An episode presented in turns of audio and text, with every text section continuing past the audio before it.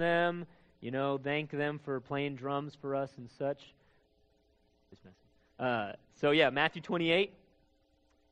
Matthew 28. Here we go. Let's dive right in. Matthew 28, verse 19. Jesus says to us, Go therefore and make disciples of all the nations, baptizing them in the name of the Father and of the Son and of the Holy Spirit, teaching them to observe all the things I have commanded you, and lo, I am with you always, even to the end of the age. Amen. That's how the, that's how the book of Matthew, that's how the Gospel of Matthew ends with the call to every believer to be a disciple, a follower of Jesus Christ, one who is learning to be and to do just like the Master, and the call for every disciple, every person who's following and who believes in Jesus to go and make disciples. What is he saying? Freely you have received, freely give, right? He's saying that if you are my disciple, you will go and make disciples. You cannot be a disciple of Christ without not just wanting to become like Jesus, but to actually want to partner with him and to do what Jesus does.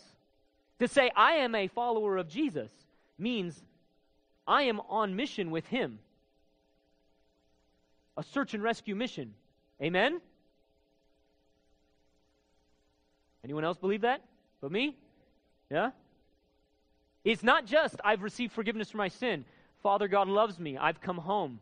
It doesn't just mean my sins are forgiven. It doesn't just mean I'm a follower of Jesus, which means I try to be a nice person. It means I'm becoming just like Jesus in every way. Not just holiness, not just love, but in the power of the Spirit and in the preaching of the gospel as well. You cannot separate these things like some have done. And so, what we're learning is that Jesus is calling us to make disciples. This is our assignment, our calling, our mission. This is the family business. Amen?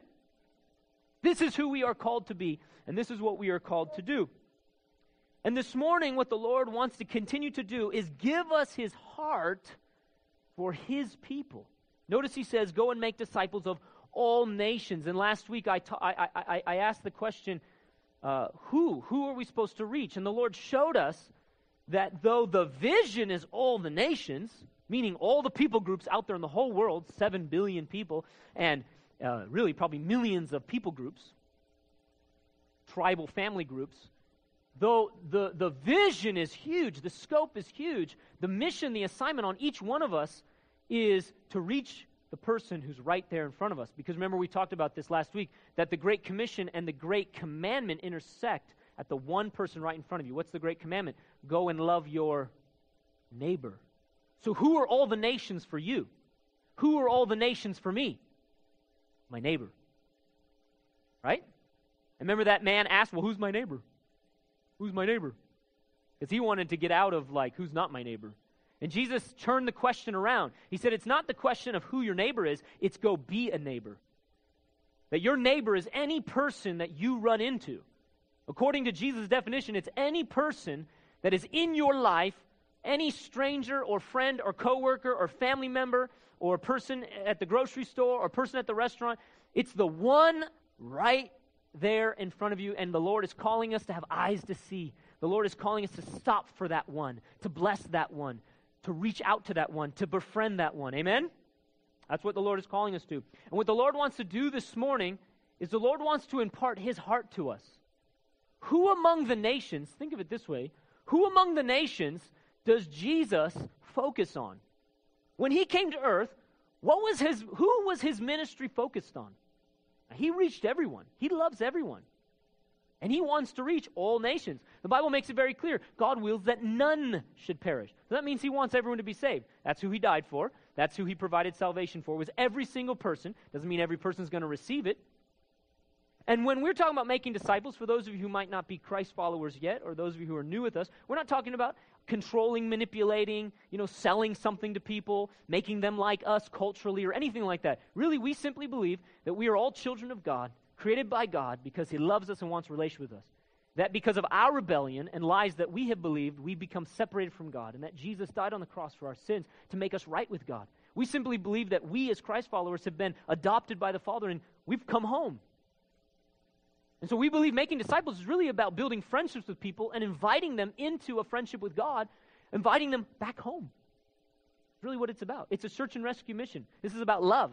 This is about building friendships, eternal, redemptive friendships, real, genuine friendships. But who is it? Who's the one right there in front of us? Who is the one that Jesus stopped for? Who is the one that his ministry was focused on? And who is the one that Jesus commanded us to focus on? You say, well, David, he told us to reach everyone. He told us to reach all the nations. Yeah, but when you read the Gospel of Matthew, and really the whole Bible, but you read the Gospel of Matthew, and the Lord began to highlight something to me that He has called us to focus on certain people, to prioritize them. Yes, to prioritize them. Who is that? I'll tell you right now. Go with me to Matthew 25. Matthew 25. What the Lord wants to do today is He wants to impart His heart to us. He wants to give us His eyes to see the people He cares about. He wants His heart of compassion, His heart of love, His heart of boldness, His heart of sacrifice. And so we're just going to go into the scriptures and see what did Jesus say? Who did Jesus talk about? And I believe that as we look at the scriptures, the Lord is going to impart something to your heart. Do you, do you want that today? You want that? So let's open up our hearts right now to the Lord. Let's open up our hearts. In fact, uh, can we throw up that declaration?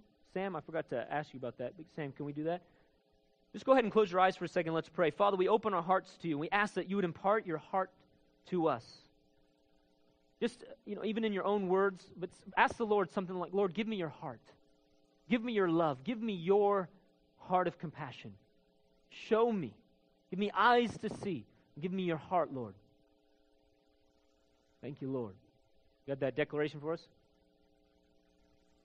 The this is my Bible? Yeah. No? Don't worry about it. That's okay. We'll keep going. The praying was good. Did you guys open your heart to the Lord? That was good. It's all right. He, I, that was my fault. That's not their fault. Okay. So, in Matthew 25, all right, you guys want to do it? All right, this isn't religious for us, for those of you don't know. This is like we really want to open our hearts, okay? Oh, take your Bibles. This is my Bible. It is God speaking to me.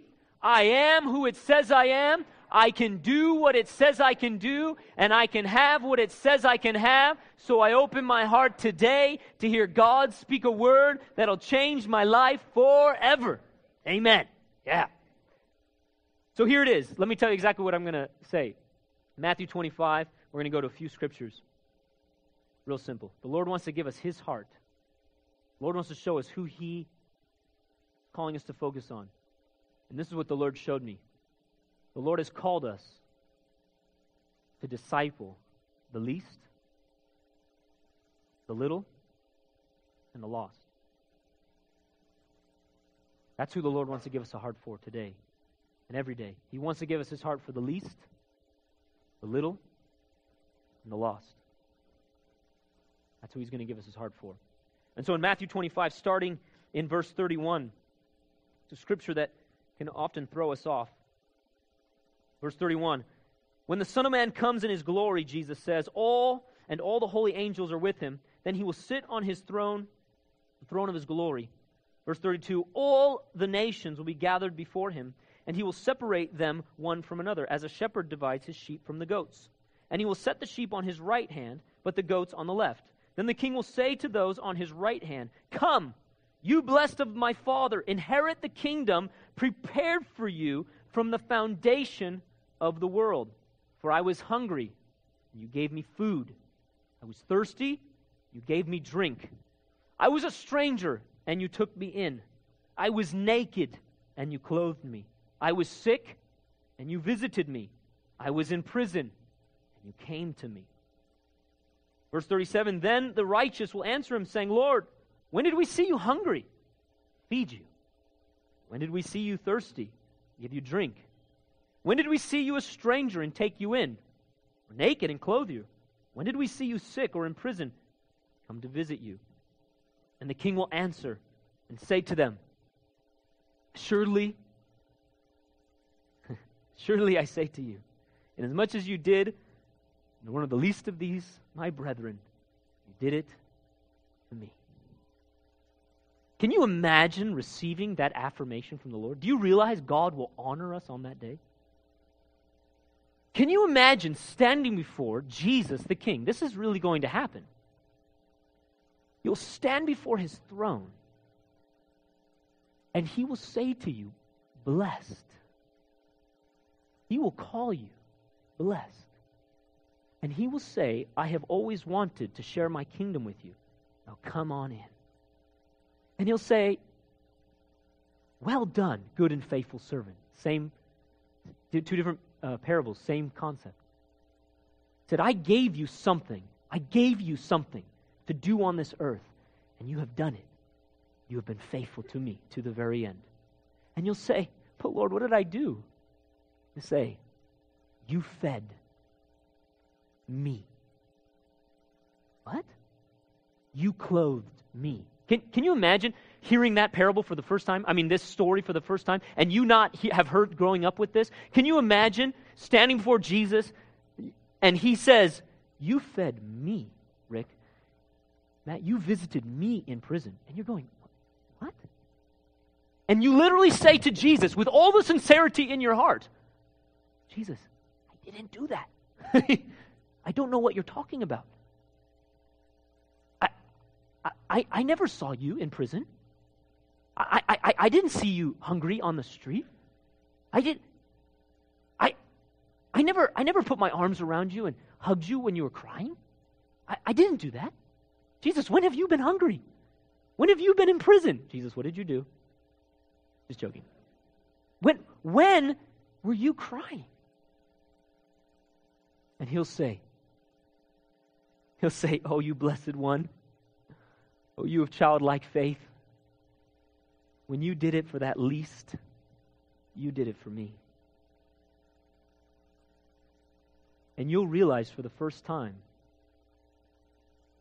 Actually, I think it's interesting that Jesus told us the parable ahead of time.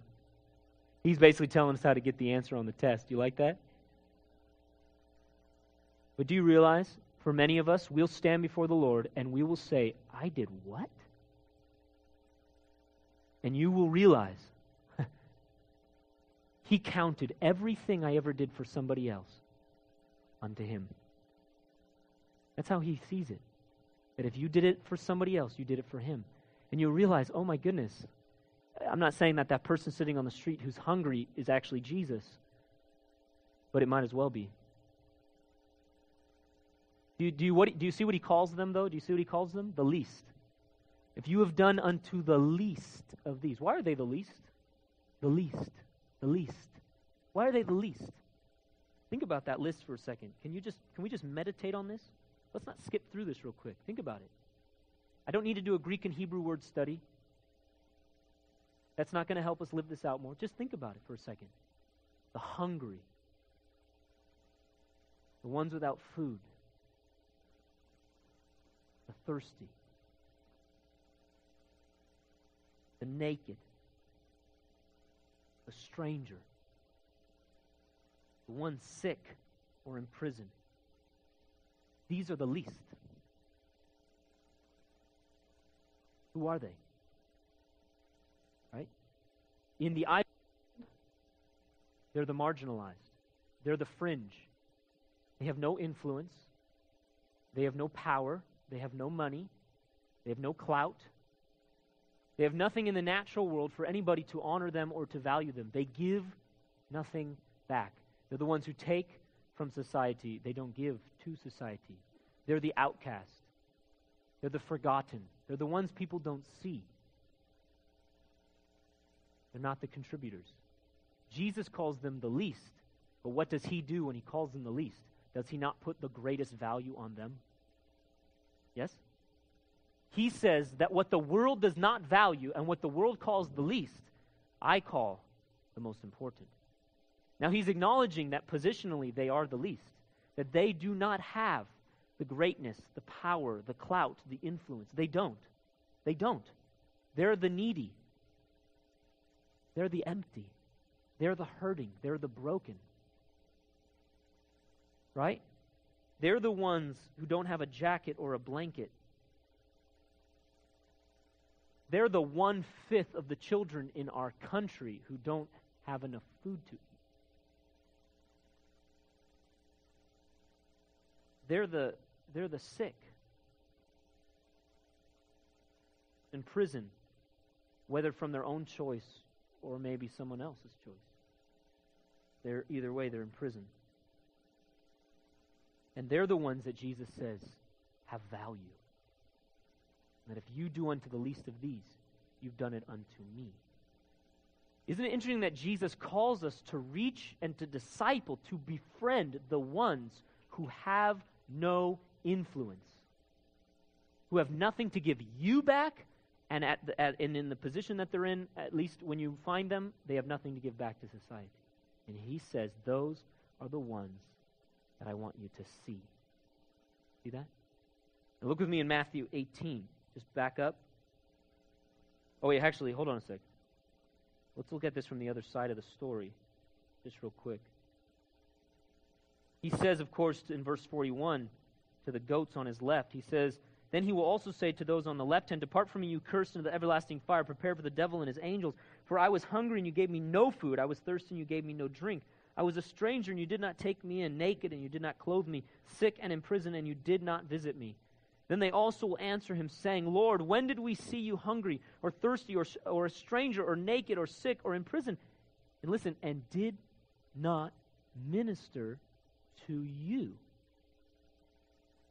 And he will answer them and saying, Assuredly I say to you, inasmuch as you did not do it to one of the least of these, you did not do it to me. These will go away into everlasting punishment, the righteous into everlasting life. You realize that this group of people, they saw the hungry, they saw the thirsty, they saw the stranger, the immigrant who had no opportunity or rights. They saw them. But listen to the way they ask the question Jesus, when did we, when did we ever see you hungry? When, when, when did we ever see you naked? Right? Again, you know, Jesus, what are you doing in prison? Why are you in prison? We, we never saw you in prison. When, did we not see you and minister to you?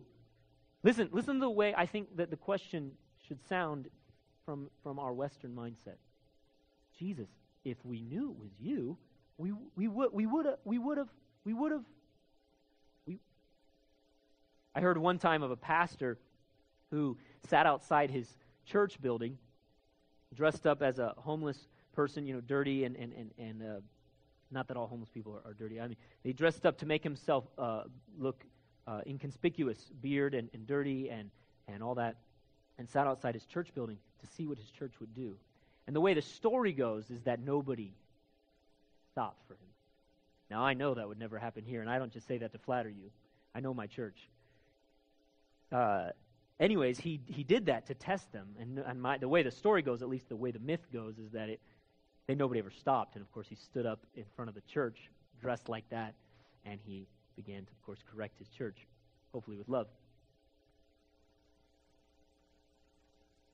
But what would that church say? Think about that. If you if that did happen to you, wouldn't you say, oh, "But pastor, if I knew it was you?"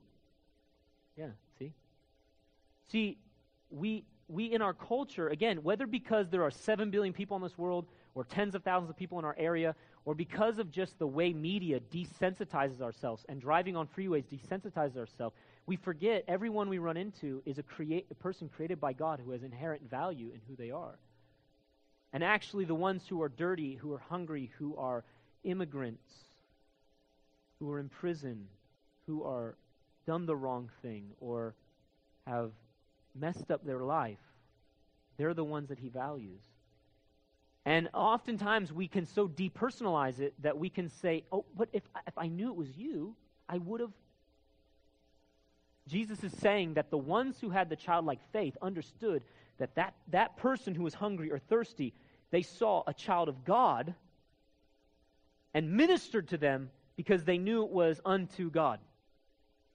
But these others saw the child of God and said, Well, I don't know them. They're not my responsibility. Right? But but but but didn't they get themselves into that mess? We say in our conventional wisdom in America, right? Because that's what our culture values. And we say these things, and yet we miss Jesus. And do you see, do you hear what, he, what they said? But when did we not minister to you? And he said, When you didn't minister to them, you didn't minister to me. You missed me. And therefore, you missed what I wanted you to do. And really, as the scriptures say, the fruit of our life simply just exposes what's in our heart. This is not a passage about works and earning our salvation, if you were wondering about that. This is about if we are truly righteous in Christ by His grace, we will produce the fruits of righteousness. We'll love like He loves. So it's an invitation, isn't it? It's an invitation, not a condemnation. But it does tell us what Jesus values and who He values. That we're supposed to see them. If I'm driving down the street through an intersection and I see an accident, if I see an accident there, I might just keep driving, right? What happens if I see a red Toyota Sienna and then I see somebody who looks like my wife and three kids? Am I going to keep going? All of a sudden, what went from just an accident becomes something very personal. I think that's my family. And I'm going to pull over and I'm going to find out. You'd probably do that for anyone in this church that you knew. Oh, wait, I think I know that person. See, I'm responsible for my family, right? But the Lord says that if you're mine, then you're responsible for the ones that I'm responsible for, right? You're a part of the family business. So if they're His, they're ours. If they have value to Him, they have value to us. And so that the least, the hungry, the thirsty, the stranger, the foreigner, the one you don't know, the one who's hurting and broken, the one who's made bad choices, the one who's sick or in prison, something bad has happened, sickness, they're the ones who are the least. They're the ones who have value. All right, Matthew 18. Matthew 18. Look at how Jesus talks about the little. He's calling us to have his heart for the least, the little, and the lost. Verse 18, uh, verse 1 uh, of chapter 18. At that time, the disciples came to Jesus, saying, Who then is the greatest in the kingdom of heaven? Who then is the greatest in the kingdom of heaven? Who has the most authority? Who gets the most reward? Who's the most blessed in the kingdom? Then Jesus called a little child to him, set him in the midst of them, and said, Assuredly I say to you, unless you are converted, which means changed, really, the call to repentance, turning around. Unless you turn around and become as little children, you will by no means enter the kingdom of heaven. Therefore, whoever humbles himself as this little child is the greatest in the kingdom of heaven. Whoever receives one little child like this in my name receives me. Little children in that culture were literally the lowest on the totem pole. They had zero rights, zero privileges, zero power. They were completely and utterly dependent to their children, to their parents. No rights for their parents. I mean, except for their parents. The parents had complete and total jurisdiction over their lives. If a safe parent, that's okay. Don't have a safe parent, that's not good, right? Jesus, in inviting us to be like little children, first is inviting us to humble ourselves and to abdicate all of our rights and our self reliance and self dependence on everything else in this world to say, I need Jesus and His forgiveness, and I'm completely, utterly dependent upon His leadership, His provision. Amen? That's what it means. And Jesus says you can't even be saved unless you become like that. That is what faith is it's to be completely and utterly dependent upon Him.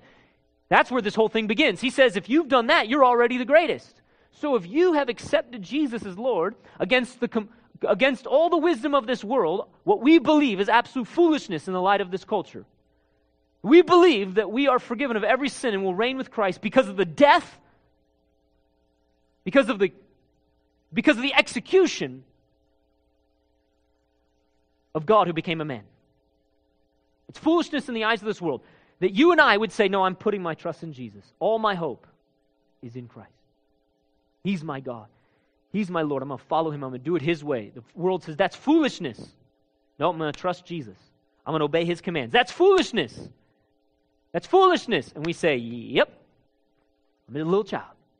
Jesus says, unless you humble yourself like that and become utterly dependent upon him, utterly surrendered to his leadership and if you will, parental guidance in your life, you can't even enter the kingdom. He says, if you have done that, you're the greatest in the kingdom, which is a statement of grace, of course. You get that? Statement that you simply receive the forgiveness, receive his adoption, and you're already valued at the highest place in the kingdom.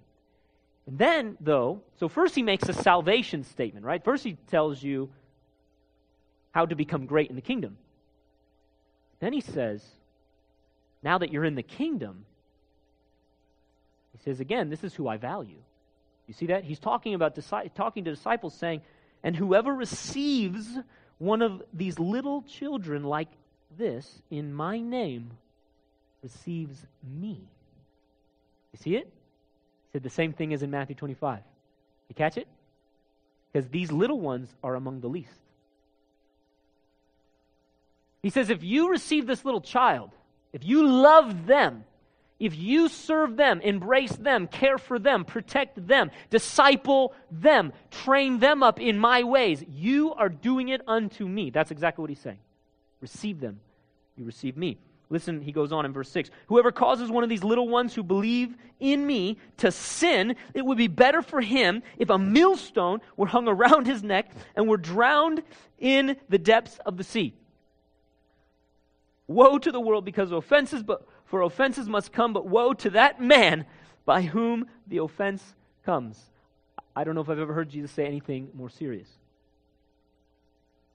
If your hand or foot causes you to sin, cut it off and cast it from you. It is better for you to enter into life lame or maim rather than having two hands or two feet to be cast into the everlasting fire. And if your eye causes you to sin, pluck it out and cast it from you. It is better for you to enter into life with one eye rather than having two eyes to be cast into hellfire.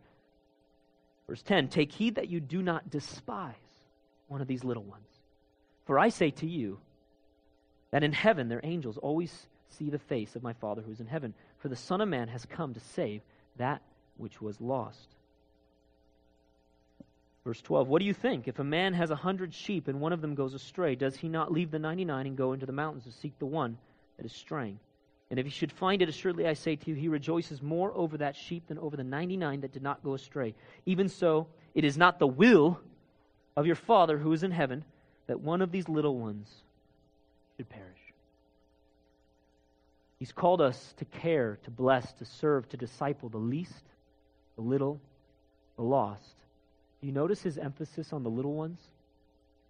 Kids, tweeners, junior hires, high schoolers little ones. I know you might you wouldn't say, oh, high schoolers, they're not little ones. But, but in Jesus' vocabulary, they're, they're, they're, they, they're, still, they're still kids. I mean, even, even in, in, in our adult age, we say 18 is, you know, the age of, uh, uh, responsibility. They're the ones who have no rights or privileges or power, and Jesus is saying they need me. Little ones are those who are a blank slate, right? Little ones are the ones who come into this world with no one to fight for them or protect them. Do you know that in our culture, a third of girls are abused sexually before they're 18? That's just the girls. And that's just what statistics say.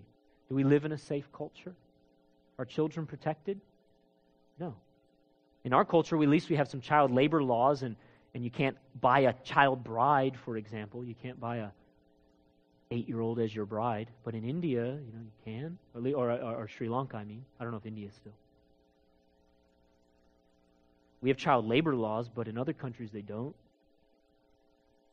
In other countries, like Thailand, you can daughter, price of a television. Do, do, are children protected? No. What is Jesus saying? Don't despise them. Protect them. love them, disciple them. Who are the little ones? The little ones are right here in our church, are they not? The little ones are right there in your home. Or to protect them, to protect them from the corruption of this world, to keep them innocent. Did you see how adamant Jesus was about somebody who would lead a little one to sin? That would mean to sin against them, like abuse, or to influence them not to believe in Christ, or to influence them to fall into sin and rebellion. Do you see how adamant Jesus is that if anyone does that, the weight that would be upon that person? Now, I'm not saying that that person can't repent of sin. Praise the Lord, that whatever that sin would be, the offender can repent. So I don't, if that, you know, because I know there, there might be somebody listening who maybe you've been there before, and the Lord would simply invite you to repent as well. But do you see how serious He is about this kind of thing? Yeah? We are to be a people who reach the least and who reach the little. How many kids in our culture will never darken the doors of a church unless you know the percentage is extremely high nowadays you know that because one generation stops going to church and hearing the gospel then the next generation right how many kids in our culture may never hear the gospel unless something changes they're the little ones and he wills that none should perish. Jesus is always thinking about the underprivileged, the powerless, and the ones who may not have an opportunity to hear the gospel because we don't see them. You see that we might not live in a society where kids are living on the street? But did you see that slide earlier that 50,000 kids are in foster care in Los Angeles? Is the foster care system safe? Does it work? No. I don't even have to be a conspiracy theorist. It doesn't work. Statistically, they've proven that kids, most of the kids who go through the foster care system, end up in jail. Just from a governmental standpoint, it doesn't work. Many, many kids, are, there are some kids who are safe, who get nice homes in the foster care system. They are what we call the orphans, right? But they are often not safe. But do you see them? Do we see them? Where are they? So often we don't see the least. We don't see the little. We don't see them, do we? But they're not safe. Sometimes they're not safe in their own home. Sometimes they're not safe in the foster system. Somebody's leading them to sin. How many kids in our culture are fatherless? They say three fourths of the homes in our culture are fatherless. Now, what that means, there might be a stepfather there, which is good. But so often, their biological father gone. Do you, do, do, did you catch how many I just said? I'm not exaggerating. Three fourths? That's a lot. That's a lot. And Jesus says that we're supposed to disciple, to love, to value the little ones. And finally, the lost. Who are the lost? When he says, For the Son of Man has come in verse 11 to save that which was lost. And he tells the story of a, a parable of a sheep that has lost its way. And he says that that shepherd, though he cares for all the hundred sheep, would leave the 99 to go after the one lost sheep. Again, placing the highest value on that which is least, that which is little, and that which is lost. That that one person who rebels, that one person who sins against the Lord, that one person who leaves a community is of greater value than all the rest of the people because of their greatest need. The lost. Listen to who the lost are in, um, in Luke chapter 15, verse 1. It tells us who Jesus considers the lost. He says in verse 1 Then all the tax collectors uh, and the sinners drew near to him to hear him. And the Pharisees and scribes complained, saying, This man receives sinners and eats with them. So he spoke this parable to them. When Jesus talks about the lost, he's specifically referring to those who are spiritually lost, those who have lost their way and have become disconnected from their relationship with God, who are believing lies about God and who have distanced themselves from the community of believers, who have rebelled against God, who are not walking in his ways, and are therefore disconnected from God and from that community. That's who the lost are. I mean, how many people, even in our society, would call themselves Christian and yet are not walking in the ways of the Lord? I don't mean that to be judgmental. I, Jesus was never judgmental, yeah? But he called it like it is. He was hanging out with tax collectors and sinners. And when they asked him, Why are you eating with tax collectors and sinners? He didn't say, Don't judge them. He said, Don't the sick need a doctor? He called them the sick. He called them the lost. He's the one who came up with the parable of the lost sheep, the lost coin. He's the one who says that the prodigal son had left the father's house and wasted all of his life and fell into slavery and bondage and brokenness and was eating pig slop. Jesus said those parables to do what? To communicate to us not that sin is okay, but that sin is a bondage, a brokenness, and something for us to move us to compassion. When we see somebody in sin, it is to move us the way it moved Jesus with compassion. Why? Because God loves the least, He loves the lost, and He loves the little, and He doesn't want anyone to be in that state of brokenness. That's what compassion does. Compassion desires life and blessing and abundance and freedom and wholeness for everyone. And when we see somebody in a state less than the fullness of God, we are to be moved by compassion and say, that must not be. And do something about it. Amen? That's how Jesus was. He saw a woman whose son had died he was moved with compassion, went up to this widow who had already lost her husband and who had now lost her only son and said, Don't grieve. And touched her son and said, He raised. And the son came to life. And he gave the son back to the mother. Why? Because compassion is moved with a desire to bring life. And so Jesus is trying to get us to see that when he's eating with the sinner, when he's eating with the tax collector, the prostitute, the one who is living a, a, a, a immoral lifestyle, a drunken lifestyle, a, a sexually immoral lifestyle, a lifestyle that does not align with the, the truths of Scripture, the w- wise, healthy ways, God's ways of walking in the Scriptures, that we're to be moved with compassion and move into their world. Did Jesus pull away or did he move forward? What did he do? He became a friend of sinners. It's actually one of his names, right? Just like we would call him the Lamb of God that was slain, the bright and morning star, the King of kings, he is friend of sinner. Who is that sinner? Who is, in Jesus' mind, who is the sinner? Not the, there's a sinner, right? No, it's the lost. That's my lost sheep. Who's believing lies about me? Who thinks that Father is evil or not good? See, a lot of times the sinners in that culture, you had the Pharisees on one hand, and you have these tax collectors and these, and these people who are living sinful lifestyles. They were rejected from that community. The Pharisees believed God had rejected them, and they needed to reject them. And so they're living us a lifestyle in rebellion against the church. You can imagine the psychology behind that, right? They don't accept me for who I am. Forget them, right? And so what happens is instead of sinners, people who are broken and hurting and who are living lifestyles that are not what God wants, instead of feeling pursued, loved, embraced, chased after, they feel judged and rejected. And therefore, what do you do? You harden your heart even more.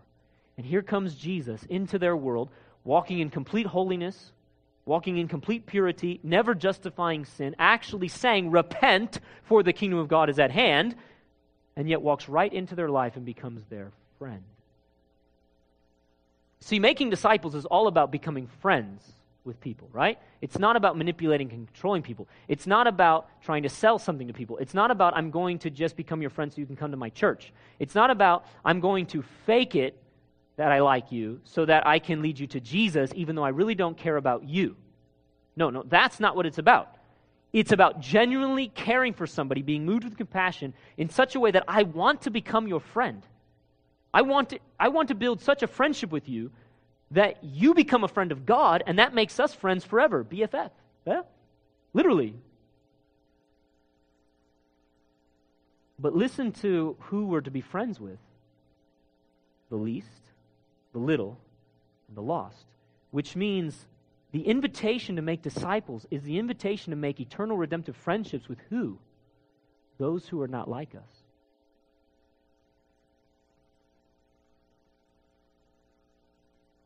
Didn't Jesus say in Matthew chapter 5? Didn't he say this? Didn't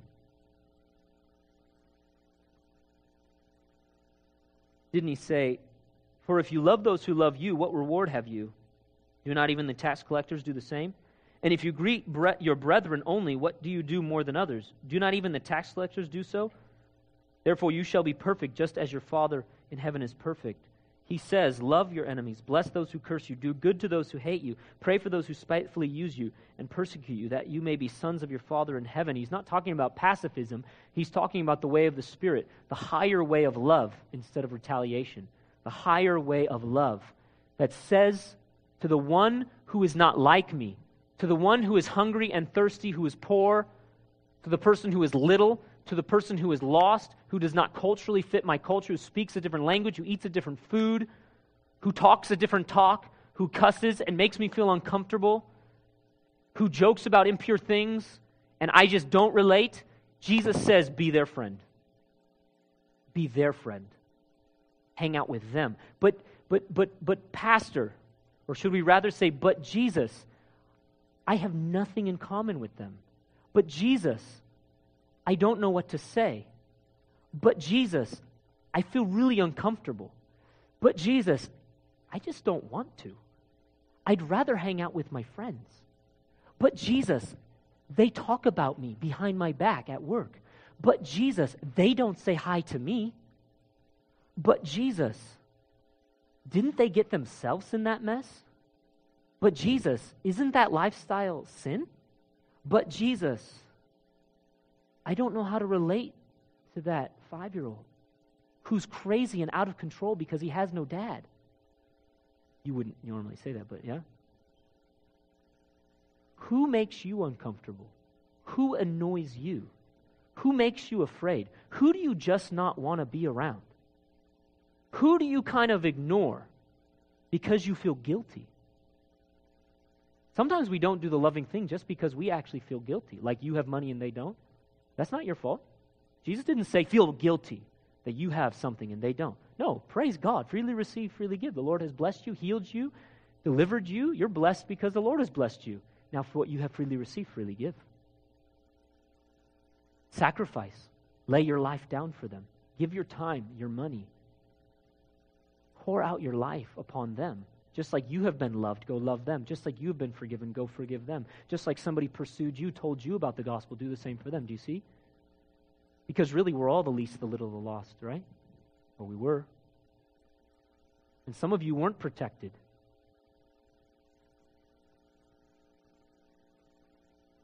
We need to become the protectors, yeah? Sometimes, I know, people come as adults and they say, Nobody protected me. And yet the Lord has forgiven you and the Lord has healed you of abuse. Praise God. And you say, well, why did, why did God let it happen? He didn't let it happen. It's not God's will that kids would be abused. You could hear Jesus' statement. And if somebody's wronged a child, let them be like a man with a millstone around their neck thrown into the ocean.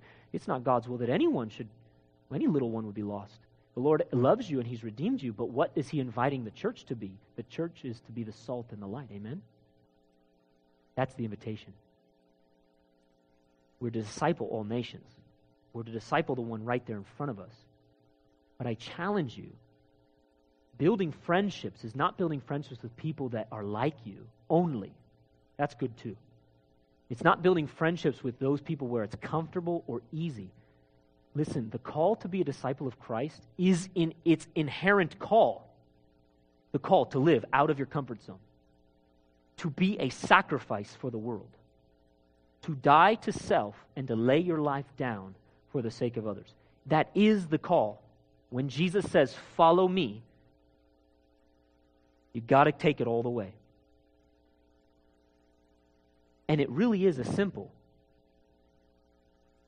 as being, as seeing, see, see the little ones, see the lost, see the poor, see the person at work who's silently suffering, see the single mom or the single parent, see them Reach out to them. Give them yourself. Amen? Kurt, come on up and lead us in response.